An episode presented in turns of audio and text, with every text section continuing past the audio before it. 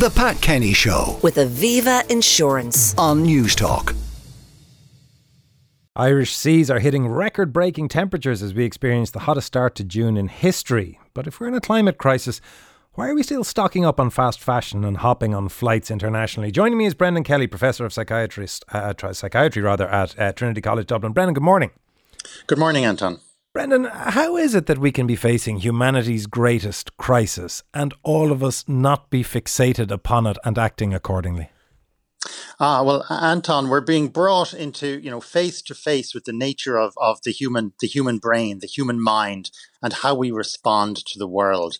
And the fundamental problem is that we have evolved to respond to fast or immediate uh, risk. We're not wired to respond to large, slow moving threats. So, for, for example, if someone burst into the studio and threw a tennis ball across it at you, you would duck in time. Your brain and your nervous system would respond to the really short term challenge very, very well. And that's why humans have survived. We're really good at that.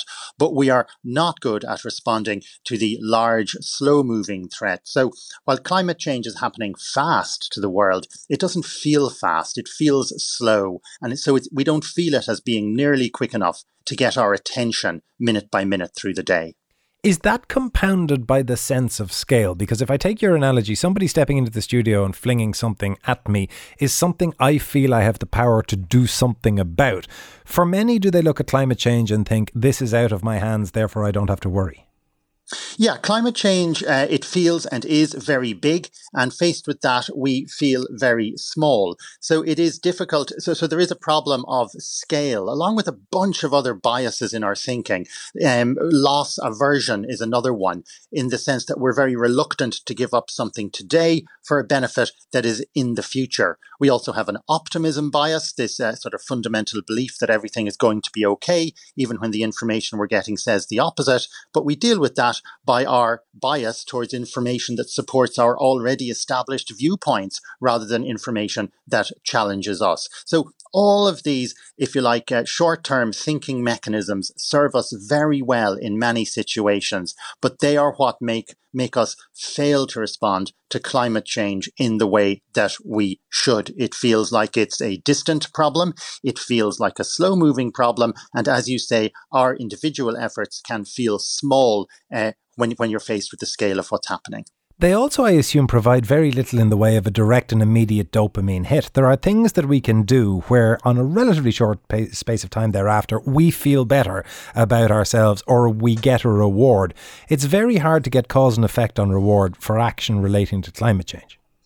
Yes, it is. And there's a whole science has, has grown up about how to do this, how to make those benefits feel immediate, because this problem isn't limited to climate change. So, for example, if we want to get people to do have a better diet and stop smoking and, and, and other such things, the benefits can be way down the road and quite vague, and you don't feel them on the day. So there are there is this science of so-called co co benefits, whereby um, if you take an action that is beneficial for the climate in the long term, um, there we need to articulate and make clear benefits in the short term because you know anton most people want to do the right thing but we do need our lives structured to make those choices easier and more attractive. So for example the idea that a community is generally more caring compassionate, moral, and a better place to live now if we focus on climate change in the long term is, is, is a powerful message. If we can make, if we can feel that each day, if there is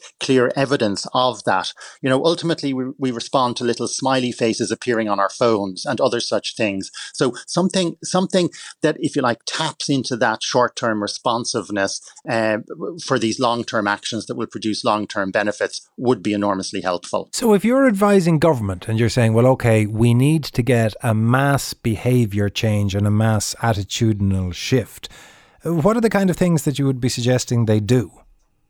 Ah, well, if, if, I mean, if I was advising government or if indeed I was running the country, there's a couple of things I would do. Firstly, we need to rebalance the messages. We need to get the message out there that this is very serious and could be if you like, the, the end of the ha- habitability of the planet for humans. But once we get that message out very strongly, say once a week, then every other day of the week in the media should be focused on positive stories about changes people have made or changes people can make and the benefits that come with them today. So, for example, in terms of travel, the message does need to be that, uh, you know, uh, unnecessary journeys, be they in cars, airplanes, and so forth, damage the planet. So, other kinds of transport are good for the planet and also good for you. So, for example, cycling to work is good for you and you will feel better today and you will feel better next week. It will also be good for the planet in many years' times.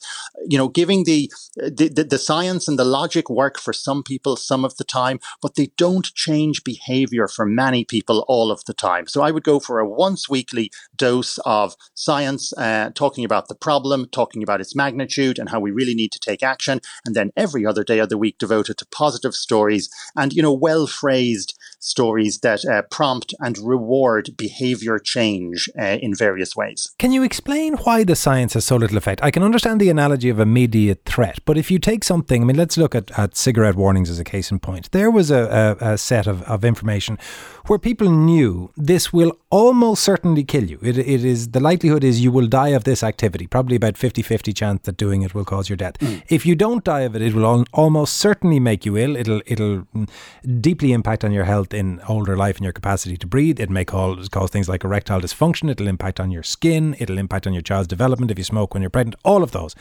And people who knew it continued to do it. So why are we so bad at transferring concept that we understand and accept into behavior change?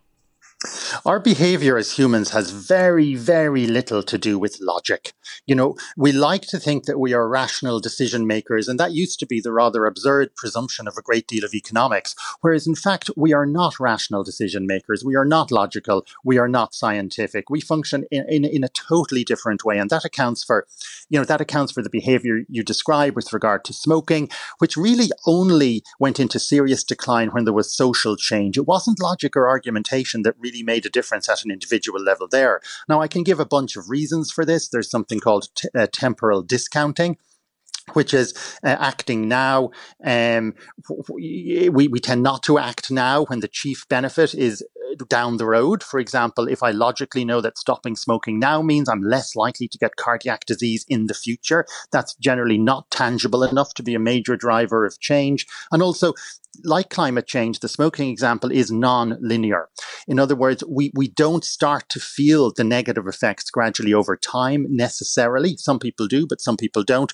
The, the negative effects can come suddenly down the road in the form of a heart attack or a stroke. So when there isn't always that slow build-up of problems, we tend not to take action. And also the negative effects can feel distant. So certainly the information needs to be there. The science matters and it's important what we do is based in science. Some people respond very well to it. But most of us, most of our responses are based on short term thinking, they're based on emotions, they're based on, if you like, psychological interpretations of a situation. We're, we're not half as rational as we like to fancy we are.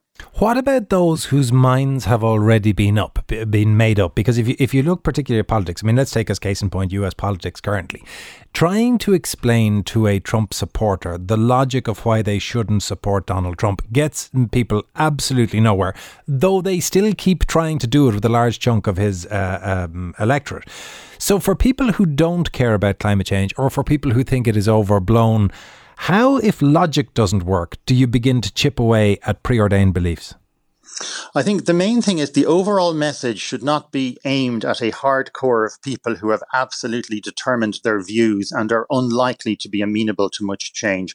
There is a great number of people, the vast majority of people in Ireland and in the world, who, who, who are genuinely open or already convinced and want to do the right thing. So the main focus of messages and strategies need to be on the vast majority of people in the middle who are keen to do the right thing. It is possible that there is a cohort at the end end of the spectrum who are uh, whose minds you know literally cannot be changed. And for such persons it is important to outline the science and but more important yet again to listen to what they're saying and why they hold the viewpoints they do. A lot of us hold viewpoints about things because of our viewpoints about other things and we don't want to be seen as inconsistent.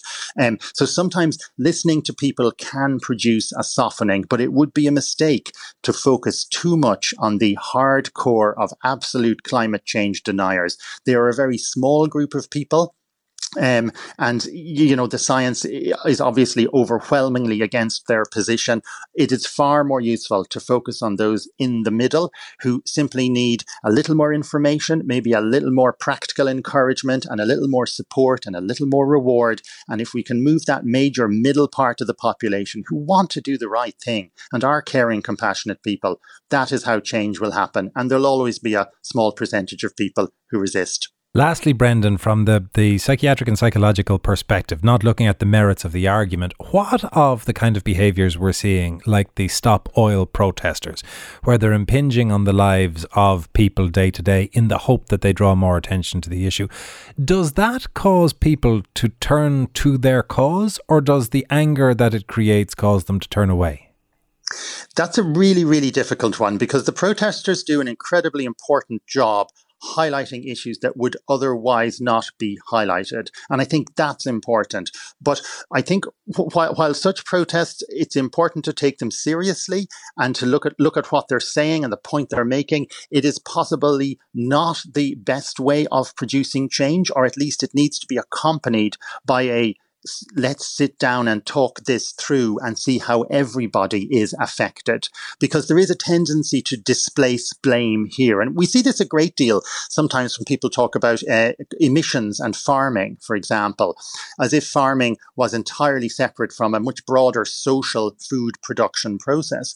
Whereas what we, we need to do as individuals is take responsibility for our own choices, maybe our choices about what we eat, maybe trying to move a little bit more towards eating plants in a very great graded way so that all sectors of society, including farming, can make sustainable and gradual changes that they can maintain over time. But it really is down to individual behavior in the end. So look, the protesters, they do make important points that might otherwise not be made, but that does need to be accompanied by a moment when everyone says, okay, let's sit down and look how everyone is affected by what is being proposed or what is being objected to, and how, how can we move this forward in a reasonable way. It is small changes by large numbers of people that produce the biggest changes of all.